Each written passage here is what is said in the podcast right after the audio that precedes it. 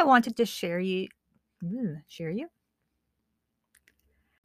And sometimes, he told me, when your blood sugar is in range and life is perfect, you are just a kid or just a person. You aren't someone living with diabetes.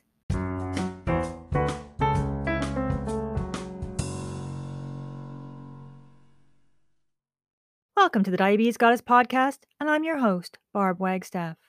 This podcast focuses on the fact that you're more than your carb to insulin ratio or your time in range. Your diabetes may vary.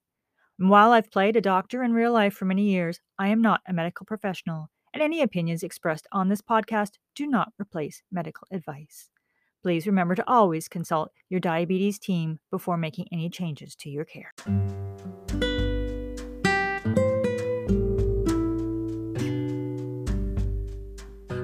Thanks to diabetesadvocacy.com for supporting my podcast. Whether you're new to diabetes or have been living with diabetes for years, join Diabetes Advocacy, Tandem Diabetes Care, and the Insulet Corporation this April for a virtual insulin pump expo. To get your tickets, go to products.diabetesadvocacy.com forward slash spring dash IP dash event.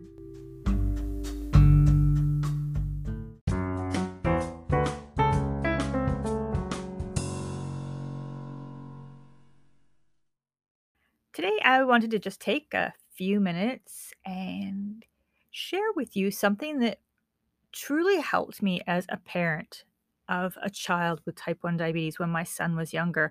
And perhaps this will help a few other parents or even some of the adults who may wonder some days what in the world they're thinking. Because I have seen recently that as parents, we beat ourselves up when we make mistakes, but equally, a lot of you who are living with diabetes yourself, you can be just as hard or even harder than us parents are on yourselves when you make mistakes. And that truly is heartbreaking. So, what's this tip that was so important for me? I used to get really frustrated and really upset when my son would forget the basic things like forget to check his blood sugar levels or forget to dose for some food that he ate. I couldn't understand how someone who had literally spent his entire life, my son was diagnosed at two years old. He does not remember life before diabetes. So his entire life in his memory has been about lancing his finger, checking blood sugar levels, and injecting insulin. How in the world could he forget to do these things so often? It would drive me up the wall, as it does many parents. We get frustrated because our children are not checking as often as we like those parents who now have CGMs have a little bit of a bonus because they can always sneak and check out their share apps and see what their child's blood sugar levels are doing. But those of us who rely just on finger pricks, this was a constant source of aggravation. And one day I was speaking to a friend and I said to him, I just don't get it. I am so frustrated. This has been his life forever, and yet he's forgetting to check his blood sugar levels. He's forgetting to bolus his insulin. What the heck gives? What can I do? Now, this person that I was speaking to happened to also live with type 1 diabetes, so he knew full well what my son was dealing with. And he said, You know what? When he forgets, it just might be that during that time, he was just a kid. And as just a kid, it's okay to not check your blood sugar levels. It's okay to not input the carbs and dose your insulin. As just a kid, when you eat that food, you just eat it. When you're going to play, you just play. You don't check your blood sugar levels. And sometimes, he told me, when your blood sugar is in range and life is perfect, you are just a kid or just a person. You aren't someone living with diabetes. And for just that short period of time, maybe diabetes just doesn't even enter your mind. Maybe it's not even on your radar. You're just feeling good and you're normal. You're just like everyone else. You're just like your friends, maybe just like a family member who doesn't live with diabetes. You're just you. And you don't have to be concerned with these things. Now, he acknowledged that, of course, you know, if you skip these things, odds are that, yes, you're going to be, you know, if you're going to eat without bolusing or eat without taking any insulin, you're going to run high later on. And if you don't have that blood sugar check, well, that's a little bit of information that we're not going to have. So there will be consequences down the line. But in that moment, in just that brief period of time, diabetes isn't there. It's not that constant that it normally is. So after that conversation, it gave me a bit of a different perspective. And it helped me be just that little bit less frustrated with him when I would see a blood sugar level that wasn't checked, or I would see an insulin dose that was missed. Now, don't get me wrong, it didn't totally get him off scot free. It's not like I didn't say anything or go, oh, well, because face it, my son was a child, and a child, you know, if you let that slide too many times, they're going to be going, yeehaw, well, we'll just use my son anyway.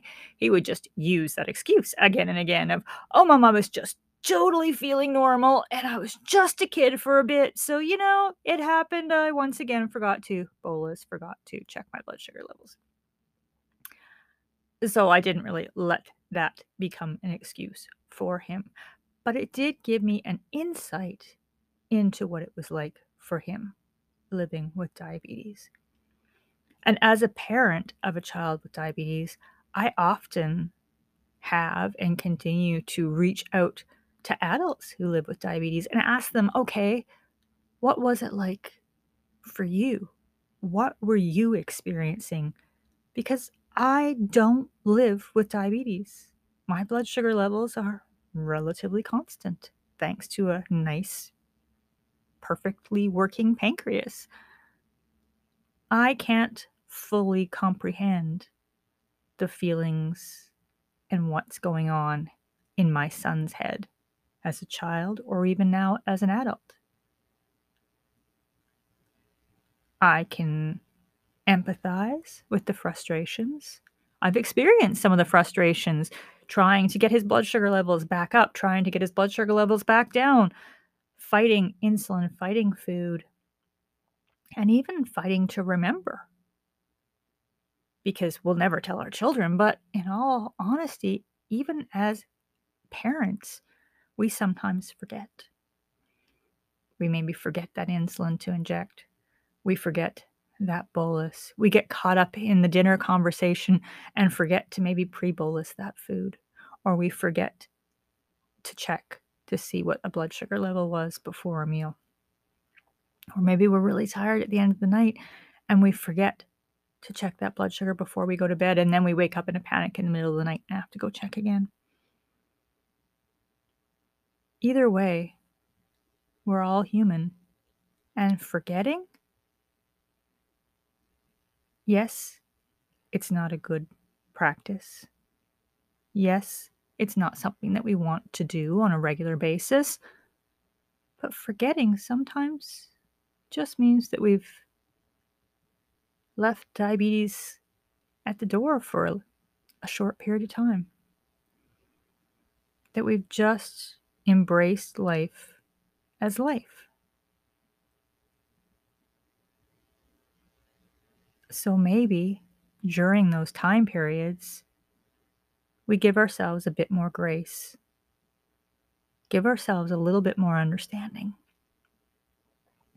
Before we open that door back up and bring diabetes back in the room, because you know, either way, he's coming through the door and it's going to be screaming and yelling with blood sugar levels that just don't want to be easily tamed